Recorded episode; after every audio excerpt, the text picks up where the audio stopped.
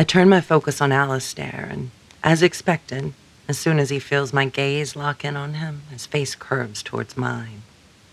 His eyes narrow and he smirks, gesturing with his head towards the young guy, who's now hovering in the background with such poorly feigned nonchalance that even a man like Alastair can see straight through him. Once upon a time, in fact, Alastair was a boy much like this one. I wonder what he'd look like 20 years ago, circling around a woman like me. What came before the man that's beside me? What did he feel like before his life experiences shaped him into this being? And just like that, I realized that I want Alastair to choose his fate and walk into the unknown with the clearest of visions. Besides, I still feel a little guilty about the trick I played in the shower that got us into this mess. This gesture can serve as a nod towards peace, an olive branch symbolizing a more equal partnership in the journey. So I let one corner of my mouth rise up and narrow my own eyes right back at him. I shrug my shoulders and tilt my head, a why not gesture that I couple with my raised eyebrows to silently ask him the question Are you in? He catches what I'm throwing in a heartbeat, so quickly that I'm left pleased with my decision to let him walk beside me as an equal. He deserves it. I watch him nod, once, deliberately, heavy with intention. Although he may not know exactly what I have in store for him, I've already wormed my way deep enough under his skin to keep any hesitation at bay. That Pied Piper cunt of mine must still be playing her tune. A silent one that his psyche hears, following with ears open, nose to the air, tracing the trail as single-mindedly as a dog tracks a scent. I grin. Running the tip of my tongue back up to my incisor, I hold it there, locking eyes with Alastair. My cunt twitches, and I can see and feel that same current hit him a beat later. His chest starts to flush, red slowly seeping out from under his shirt collar as my own body heat rises in concert. We're in a land outside of the confines of space and time, trapped in another endless moment, making a deal somewhere far outside of here. This is a point of no return finally moving away from the paint chips and towards the kid. I turn on my heels so quickly I make my skirt spin. The worn flannel pleats open, lifting up and creating a gentle breeze that blows on my bare cunt. A matching chill across the bottom of my ass, contrasting with the heat running up my spine towards my face, spurs me to speak up, and quickly. I want to get this show on the road. I walk up to the boy, who's now turned around, tapping him on the shoulder so he does his own spin. We're part of a choreographed dance, he and I. I take note of his name when he turns, close enough to decipher the cluster of letters. Elijah. Of course it's fucking Elijah, a miracle performing prophet indeed. God has blessed the universe and her many tricks and treasures. A little nod like this allows me to truly settle into the current of today's strange turn of events. What are the odds? A hundred percent when you're riding the right tides. I think we could use your help after all. Elijah. And as I vocalize his name, I run my finger across the name tag on his chest.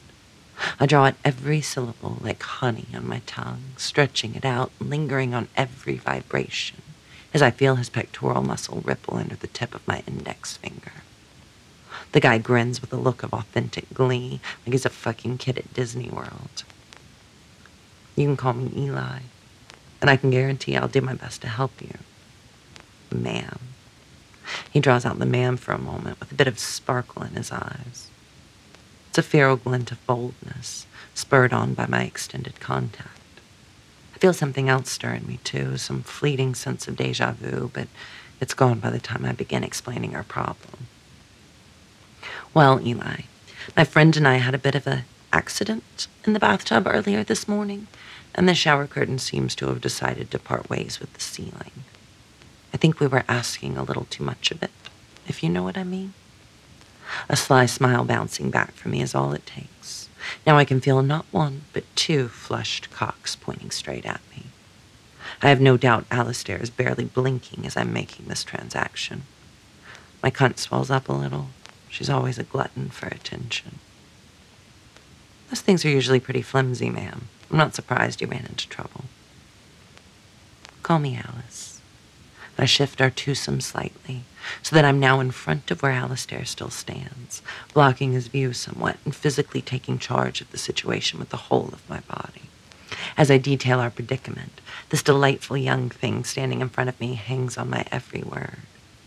I'm careful to include just enough slightly salacious details to bait the trap, and I deliberately maintain eye contact brushing my hand against his arm as I explain, laughing over my own incompetence and turning Alastair's frustration with my barren tool chest into something slightly comical, careful not to make it seem as though his own masculine fix-it prowess was lacking in any way.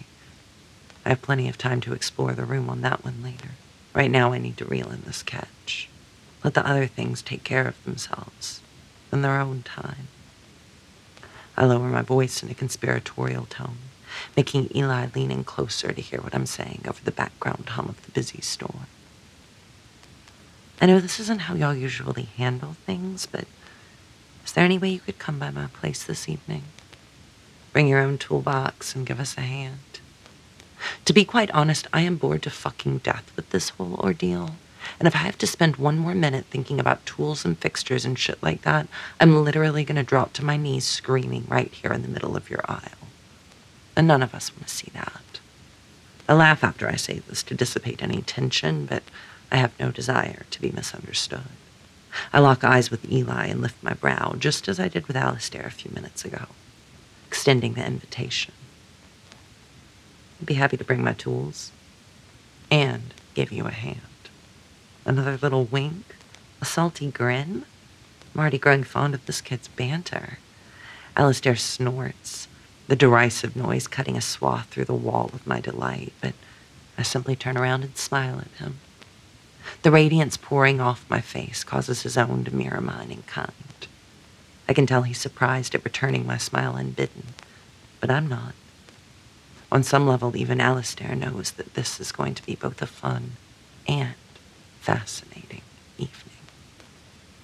While all three parties involved may know what's coming, at least in a very basic sense, I'm unsure how familiar they are with the nature and rhythm of threesomes. There are more formations than your fantasy driven mind may produce for you. More often than not, the three features two spokes coming out of the same center. The energies of the spokes are balanced, but it is unmistakably two focusing on the other. This was Richard's only threesome formation that was considered acceptable, and he could be the only true center. However, Richard was neither my first rodeo nor my last, so I know damn well that's not the only flavor. There's the full triangle with equal energies in every direction. Connections exist in all combinations around the three, whether it be physical or emotional. This is the strongest of shapes, but more difficult to sustain in perpetuity. Usually it morphs from a triangle into two spokes from one center and back again, but there's yet another formation for the three and it's the one that breaks everything apart and spells doom for the unskilled experimenters.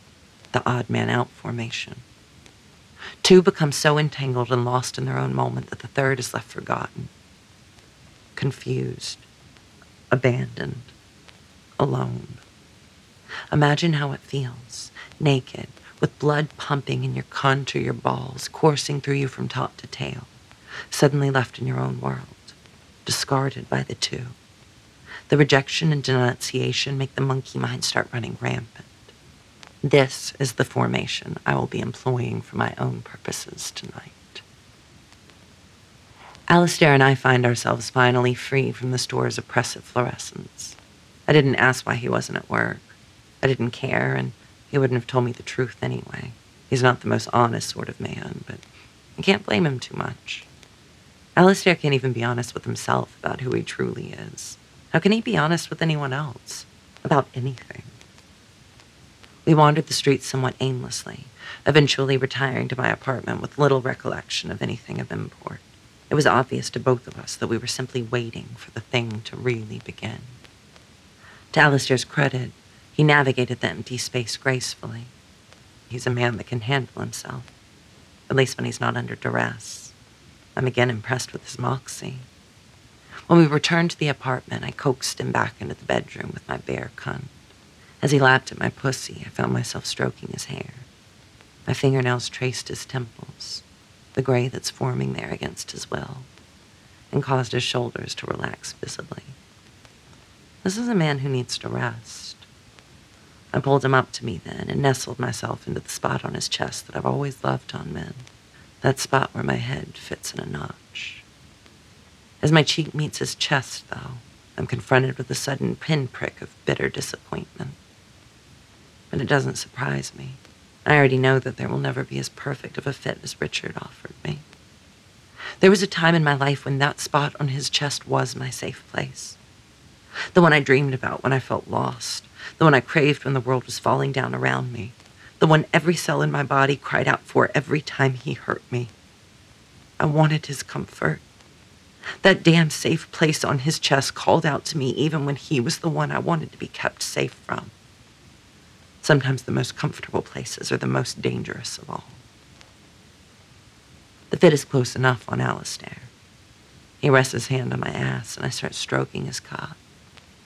I tickle my fingers up and down the shaft, feathery strokes against his balls. No pressure, just the slowest and lightest of touches. As he swells, I stay with my breath, vibrating pure relaxation and holding myself so still that he can't help but begin to drift. I notice his own breathing steady, despite the hardening of his cock, and I join him in the waves, coasting on the ripples I created to take him away from here for a few minutes. We ride and regenerate ourselves, steeling for what's soon to come. I wake up naturally, slowly, watching the afternoon light shift through my apartment. Through the open bedroom door, I can see it creep across my chartreuse velvet couch, my battered antique coffee table, my rag rug that soaked up the spills and tears of my entire adult life with few signs of battle damage. I use the moments alone to center myself. I reach from that deep place within my gut, looping around my cunt and bearing down into my roots. May this tether hold me steady and help me stay braced through the impending rains and winds. We've arrived at the calm before the storm. You must be flexible, Alice. You are made to bend in the wind, and you will withstand the things that are coming your way. Alastair woke a short time later. He's startled at first, although true to form, he tries to hide the vulnerability from me. I don't take it personally. I don't imagine he takes lazy afternoon naps with many of his female conquests. It's another signal to him that I am different. This thing we have is different than what came before and what will come after. He turns towards me and smiles sheepishly. Did I fall asleep? I assure him that he's done nothing untoward, nor marred my view of his masculinity with this rare, tender moment. I then offer him my cunt again. This time I let him keep going, fucking me with his fingers, tracing circles around my clit as I bounce up towards him, swelling and begging and finally screaming as he drinks his fill and falls back, gasping and choking. I look at him, noticing how his eyes are watering, how the flesh on his neck creeps up towards his hair, which is sweaty and disheveled and soaked with my cum. I see his face is weltered red near his ears. Toward the end, I had my legs scissored around him, pinning him against his will and imposing my own rhythm and needs, grinding his face into me, suffocating and drowning him. My survival over his own the priority of the moment. Now, as I watch him shake his head a little, the cobwebs behind his eyes clear and he finally speaks. Fuck me.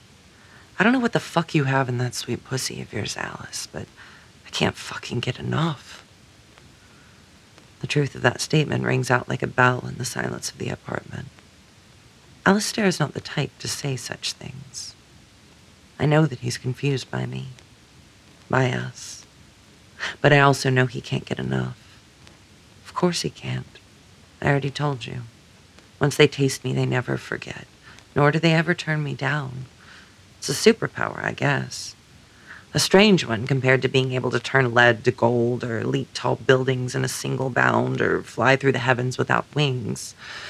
Nonetheless, it's proven to be a formidable power. Over the years, I've learned that I have quite a few of these unique tools in my belt. I'm not special, though. Not really. We all have superpowers. Each of us with a unique combination that we have to figure out over the course of our lives. We find them, we learn to use them, and somewhere in the puzzle of skills lies the backward logic towards what your lifetime on this earth is meant to be. Sex weapons, backward logic to here. With Alastair, healing him with my cunt. This is simply what one does, right? Alastair heads to the bathroom to wash as best he can in the sink, and I use the time to don my armor for the evening. I decide on white lingerie. Purity in spades, as I'm the good girl who chose to take Alastair along willingly. As I slide the white thigh-high stockings up my smooth legs and lean over to adjust my tits and my corset, and take a quick glance in the mirror to appraise my aesthetics. My eyes reflect back at me, and as I stare into the green, I see myself, my soul, a little too clearly for comfort. These are the same eyes that looked at themselves on my wedding day, draped in yards and yards of white lace and silk instead of the minuscule scraps I'm wearing today. How lost I've been in the years between. How lost I already was, as an innocent and white being led like a lamb to slaughter. The Red Queen I've become in the years since makes this white seem like a lie of enormous size, with extraordinary implications. That mindset will never do for tonight, will it? So I avert my gaze quickly, focusing instead on myself as a whole, looking at any detail outside of my own eyes. Appraising myself again, but this time as a man. Through a lens of carnal interest, I take in the curve of my tits, the shape of my ass, and the plumpness of my bottom lip. My bare cunt is peeking out from my panties. My clitoris is barely visible in the mound of silky, soft flesh. Once I switch my visual filter to that lens of lust, my pussy responds in kind to the girl she sees in the mirror. I feel myself get wet. My nipples get hard. My mouth waters and my skin starts heating up around my thighs and my neck. When you can turn yourself on with the view in your own mirror, you know you're on fire. Satisfied, I wrap my silk kimono around my body and head for the kitchen. I've realized that while Alastair's metaphorical hunger may be sated by my cunt juice, his literal hunger is a different story. Plus, it would be improper to have a guest over and not have anything on offer. A southern hostess by birthright with roots that run deep, I simply take stock of my goods and get to chopping fresh onions, peppers, and garlic, roasted poblano and tomatoes from the garden, canned during growing season, a loaf of bread from the bakery down the street, bought in bulk and frozen for the times I'm craving some soft cheeses and a crusty loaf. Some girls drown their sorrows in ice cream. I find that I prefer red wine and a black market camembert. Before long, I have a pot bubbling and filling my small kitchen with the warm smells of cumin and chili. Alastair comes out following his nose like that damn breakfast toucan of my childhood, fully dressed and skin shining, but still clearly disheveled. A lack of shower will do that to you. Smells delicious, Alice. Here I was thinking you were too sexy to be able to make something this appetizing. Next thing I know, you're going to pull out a flowered apron and a feather duster. He snorts with amusement at his own joke, but little does he know. All seven of my aprons feature flowers and ribbons bows. One even has bells that gently chime as I dance my way across the tiled floor from refrigerator to stove to sink and back again. Alastair doesn't know that I also used to keep a 6,000 square foot house impeccable with feather dusters and rope mops. Richard went so far as to buy me a French maid outfit one year. Told me to wear it when I cleaned. That it was just good kitschy fun. Naturally, I played along and even found myself liking it for the first few months. Once the novelty wore off, however, I would stare darkly at that costume, dreading putting it on, but knowing exactly what insipid criticism and put downs would begin again once I switched back to cleaning and sweatpants or leggings. So I kept on playing, pretending I liked it, finding the pieces inside of me that enjoyed the degradation and could survive it without taking damage. Surprisingly enough, I learned that those same pieces didn't just survive the experiences. They actually thrived in them. They were able to feed me, and I was able to thrive. This became my secret weapon, It's how I began to fight my way out. Alastair knows so little about me, but I'd like to keep it that way. Despite my apparent openness, my vulnerability is infinitesimally calculated. Risks are always known and agreed to willingly. After breaking free of Richard, I've never stopped protecting myself. I've never let my guard down without an agenda of my own and one hand on the kill switch. Openness on command, then closing back up again. No one can actually touch my heart. While I make it a policy to never say never, I fear the inescapability of this truth. Even as I write these recollections now, I can tell you that the years have not settled me into any sort of comfortable vulnerability, although I wish sometimes that they had. This isn't about me now. The story is about Alastair. Our journey together, as I remember it. I smile brightly at him. He's high on the smell of home cooking and cunt juice on his upper lip, so there's no way he could perceive the running narrative behind my own eyes. He's exactly where I want him. Comfortable, cozy, and safe. Feeling off his guard for the first time with me. Busy looking forward to the thing that is still to come. A part of me almost regrets what is actually coming. As if on cue, the doorbell rings.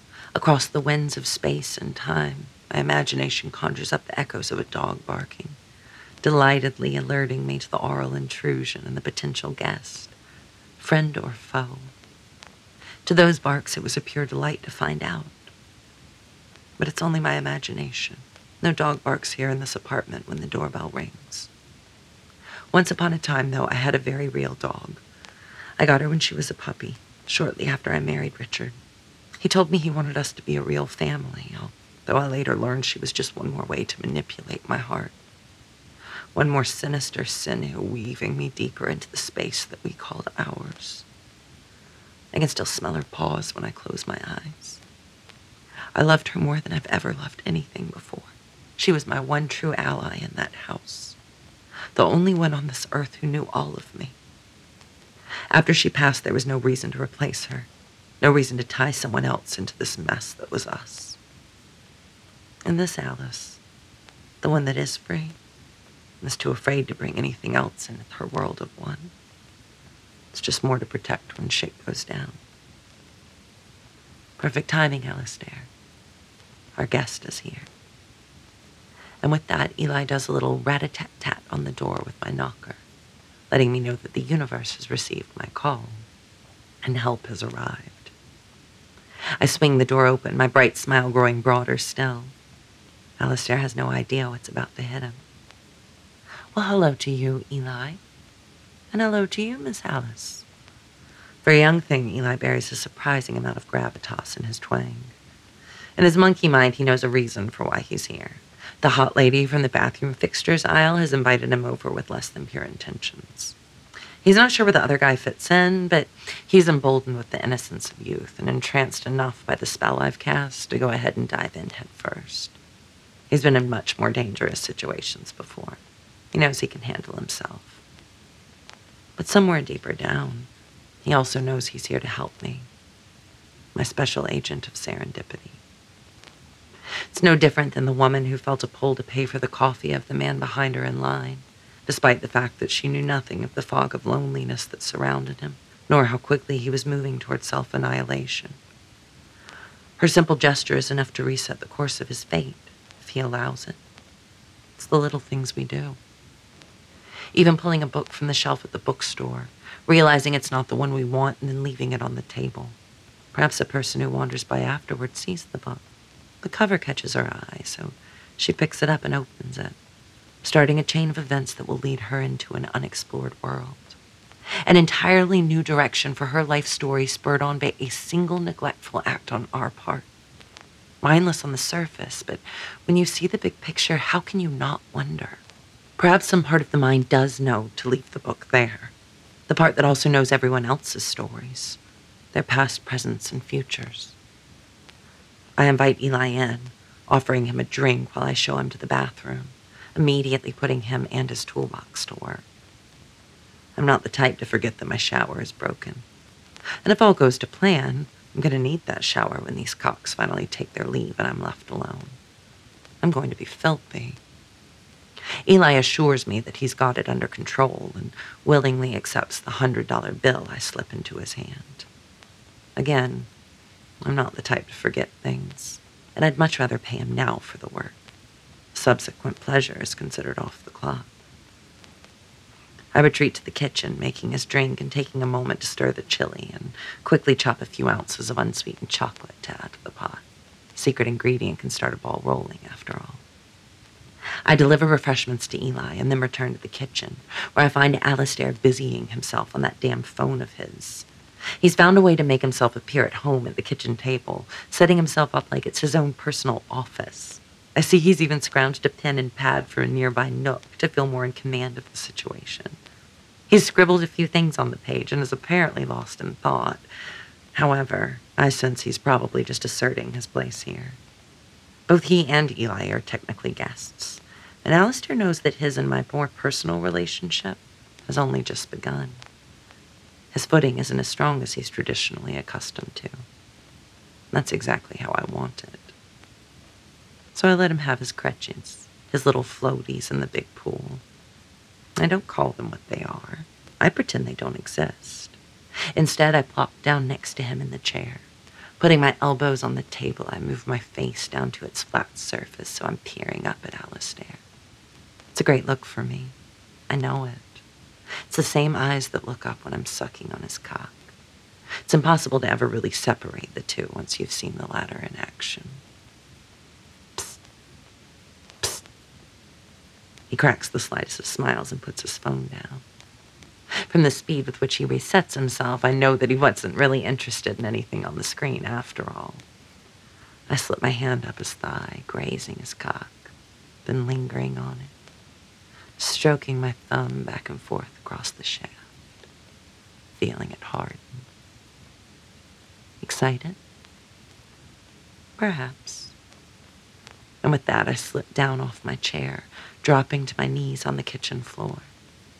It's so cold against my skin, cutting through the thin thigh highs in a fierce contrast to the atmosphere of warmth that permeates the room.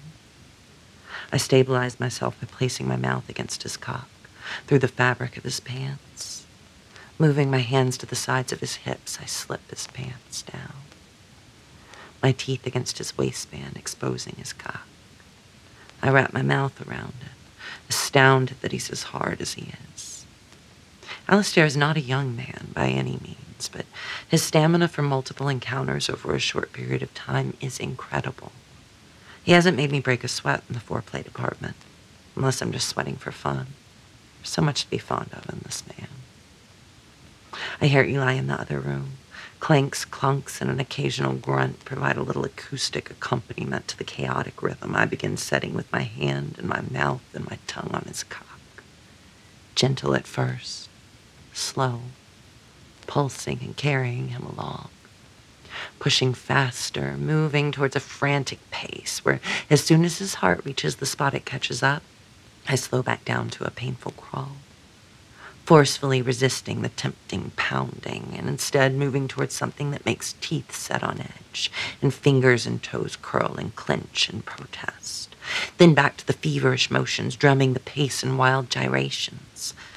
The hands of the clock don't match the velocity of the world moving around him, spinning and stopping and spinning again until he loses his head completely.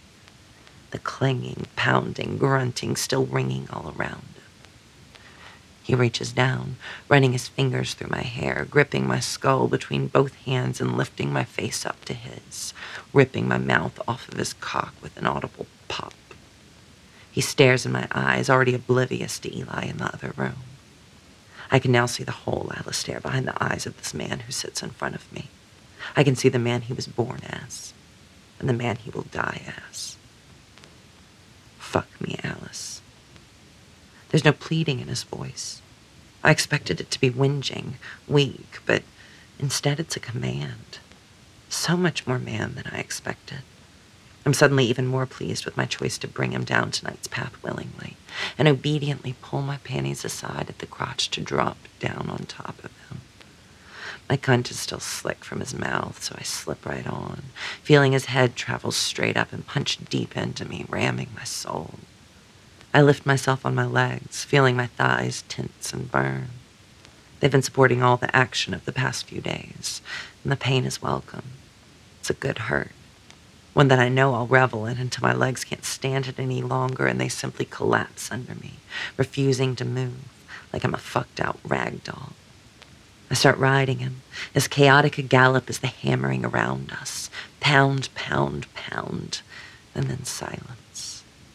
I breathe in at the crook of his neck, biting him suddenly, making him gasp, drawing a drop of blood. Oops.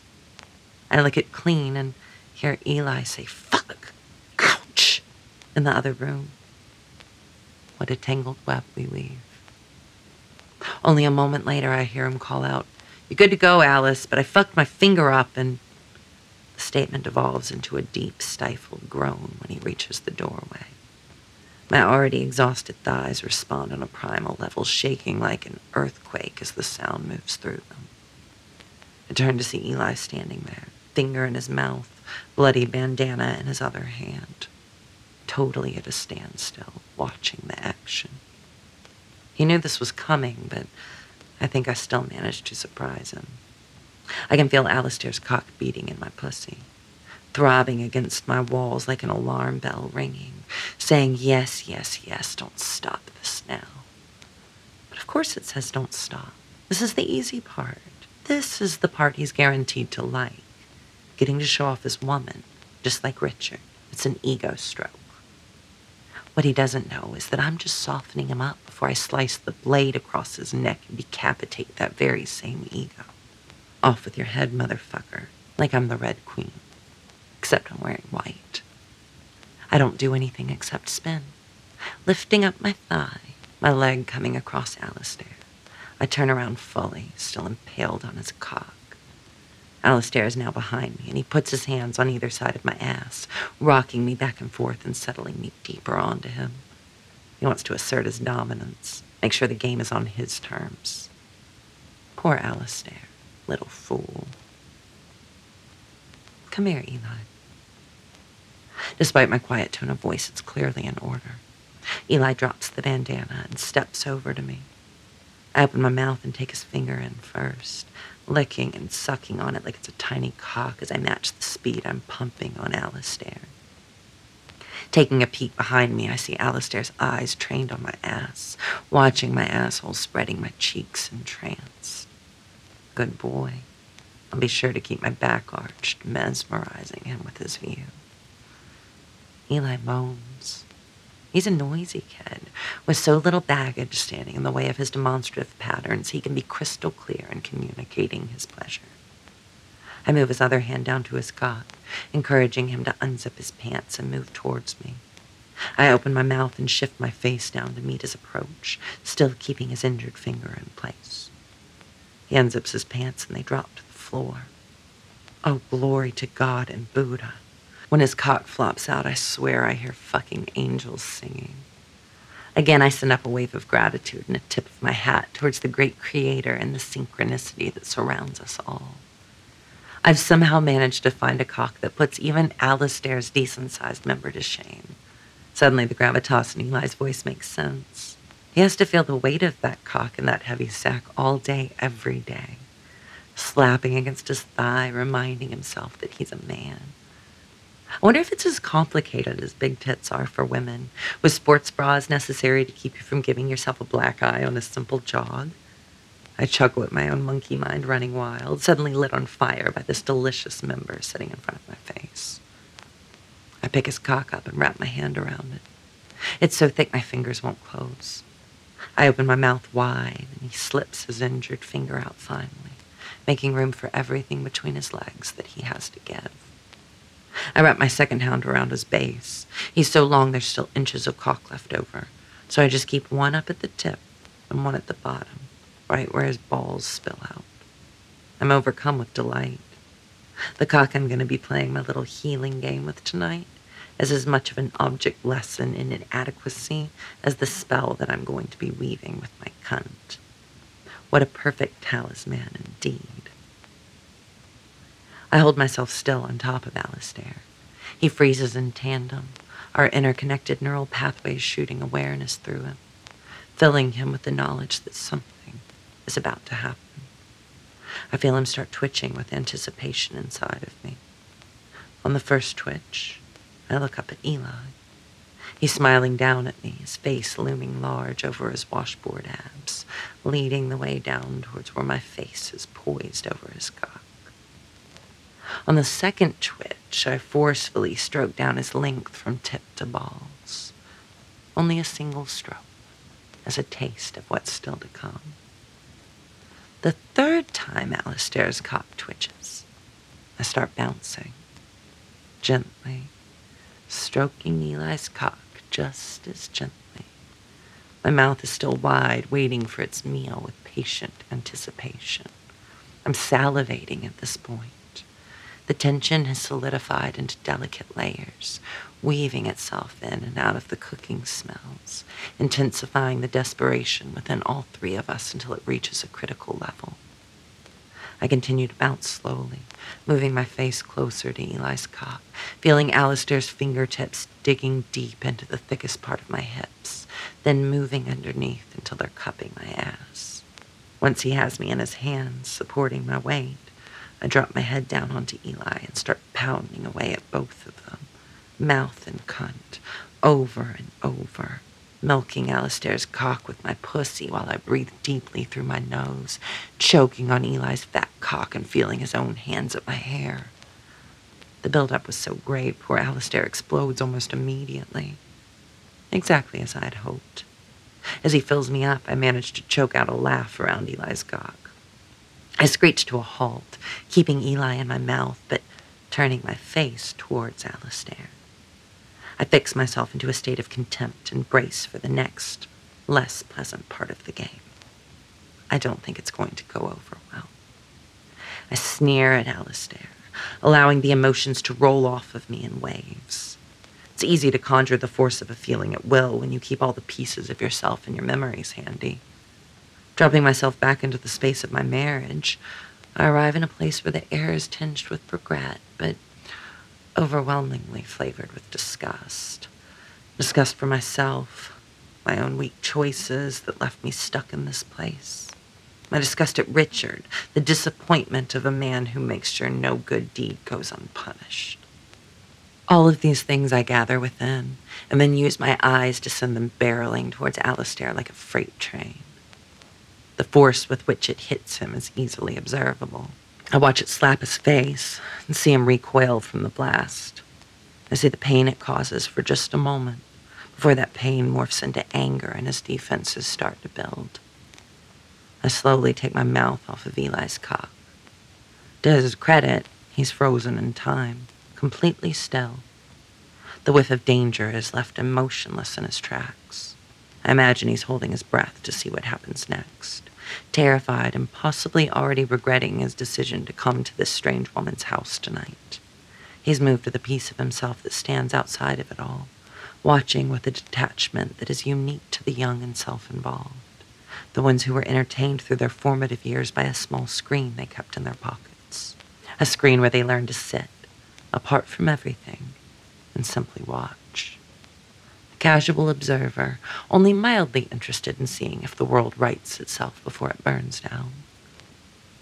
I stand up, Alastair's cock flopping out of me, already shrinking back into itself with shame. Rightfully so, as the forces of my disappointment leave little to argue with biologically. A wad of his cum drops to the floor, and I swear that time is moving so slowly I can watch its splash pattern. It reminds me of blood at a crime scene. I notice Alastair's eyes follow it too, stopping at the spatter on the tile floor. We turn our faces towards each other, and I wrap my hand around his wrist. Squeezing hard, I force him to his feet, pulling him towards the bedroom. On my way through the door, I instruct Eli to wash his finger up in the sink, then help himself to the chili on the stove. I tell him I'll be back with first aid supplies. Then I close the bedroom door behind Alastair and myself slowly, intentionally, deliberately. I hear it click shut behind me, and it's not until I hear the click that I acknowledge Alastair again. He's been struck dumb, mute but seething. His anger is nothing more than an annoyance, a fly buzzing around me. I'm about to show him rage and surround sound. What the fuck was that, bitch? We fucked how many times now, and every fucking time you come in about three fucking seconds. I have no clue how you've gotten as much pussy as you claim you have over all the years prior, but I can tell you from experience that you are the most disappointing lay of my decade. A fucking child is doing better than you. And before you start popping off at me, I'm putting aside his blue ribbon worthy specimen and judging you both on skill instead of the more obvious category of luck and aesthetic appeal. Cock is just a tool, Alastair, a tool that a man can use with great skill. So tell me, was that your demonstration of skill? He's still sitting there with his mouth agape. He reminds me of those sad little guppies that stare at you from inside their tanks at the pet store. Whether conveying silent screams of horror or simply mutters of dissatisfaction, you know that all is not well. I grab his face, fingernails digging into his cheeks. I ask you a question, bitch. Was that your demonstration of skill? No. The word is just a whisper. My, how quickly the mighty have fallen.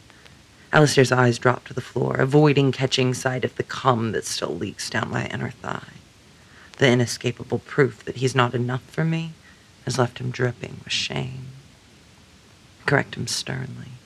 No, mistress. No, mistress. I see his cock jump when he says the words. I seize it and wrap my fingernails under his balls, fingernails now digging into an even more sensitive flesh gently but firmly. I know how to play in charge, riding the crests and the valleys of the sensations, causing just enough pain to arouse, but never enough to push my plaything over into true suffering, staying in the realm of only the most delicious parts of agony. Little by little, building up as tolerance increases, like the frog in the pot of boiling water. So slowly that you can't help but go along with the ride taking more and more, increasing the energetic flow in your cunt and your cock until it quakes with life force, responding purely and completely to its very aliveness. Because, like it or not, pain affirms that we are alive, emotional or physical. It all reminds us that we are here, in this place. Every one of us on this earth is a mortal human being made of flesh and bone. For as long as we live, we will feel pain. Life is suffering, but it's also so much more. Alastair's eyes are glazing over. His skin is blotchy and his mouth is hanging open slightly. He doesn't know what's happening, but I can see him being dragged along by some primitive need within himself to see where all this shall lead. A sick curiosity crawling through him, begging him to explore this dark room with this strange creature who he thought was just a fucking pizza delivery girl. I lean over and whisper in his ear, my breath so hot against him I feel it blow back against my own cheeks. Right now I'm an enchanted dragon, heavily armored and breathing fire. I want you to get in my closet, Alastair. Crawl into it like you make bitches crawl to your bed you fucking pathetic excuse for a man. And don't pretend that you don't fucking love this. You can't lie to me, and you can't lie to yourself. We both know that you love not being worthy of this cunt. I see the resignation in him as he accepts this inescapable truth. I watch it seep through his body, from the top of his head down through his arms and into his fingers, streaming down his spine and his legs and pooling into his toes. I know what that kind of surrender feels like. The surrender to a piece of yourself that loves to be degraded, that longs to be humiliated. Or maybe a piece that longs to serve with dreams of martyring itself. We all have pieces that we're ashamed of, whatever they may be. Alastair turns and begins crawling. I slap his ass as he passes me, leaving the welt of a handprint. I want you to stay there, bitch. Stay there and watch. Quietly. If you're a good boy and you can stay quiet, then you can even stroke your cock. Try to pump it back up so I'm a little less disgusted by you once I send Eli on his way. He makes his way across the threshold and sits there on his knees, staring at me with a blank expression, silently submitting to me as I peel off my panties and shove them into his mouth. Holding perfectly still as I walk to my side table and pull out two silk scarves, one for the panties in his mouth, one for the clothing rod. He keeps staring at me as I tie him up. His mind is running and spinning, and he's left his physical form empty, subservient, acquiescent. A piece of him is watching from afar while his body stays here. The only time I see any presence behind his eyes is when I close the closet door in his face. They widen for just a moment, registering shock and panic, and I walk away before I can see if they go back to dead and dull. I've left a small gap open for him, offering a perfect view of my four poster bed, the same one he was drinking me down on just a few hours ago, the one I stroke myself on every night, the one I'm going to be spreading Eli across and ravaging before this is all said and done. I retreat to the kitchen by myself, finding a slightly frazzled Eli still waiting for me. I clean up his wound as I make excuses for Alastair, and then hand Eli another bill asking if he will head to the bodega on the corner for some beer. He takes off gratefully, with promises to return with something good, whatever that means to a 20 something these days. While he's gone, I deliberately ignore Alastair, instead, making a show of tidying up the bathroom and bedroom. I finally stop to adjust my tits in the mirror on the closet door, and I can hear his ragged breathing speeding up when I approach. I hear him holding his breath the entire time I stand there, and I can even hear the deflated whoosh when I turn to leave the room. He's still on the hook. What a good boy. I don't typically enjoy beer, which is why we didn't have any on hand. However, as we clinked our bottles together only a short time later, and Eli all too eagerly accepted my explanation that Alastair had stepped out for the night, I drained the hoppy fizz down to the dregs with relish Eli is ready to pick up exactly where we left off, sans the dead weight that is Alastair. So taking Eli's hand, we head towards the bedroom, where that dead weight has been quietly and patiently waiting. My captive audience is exactly where he needs to be right now.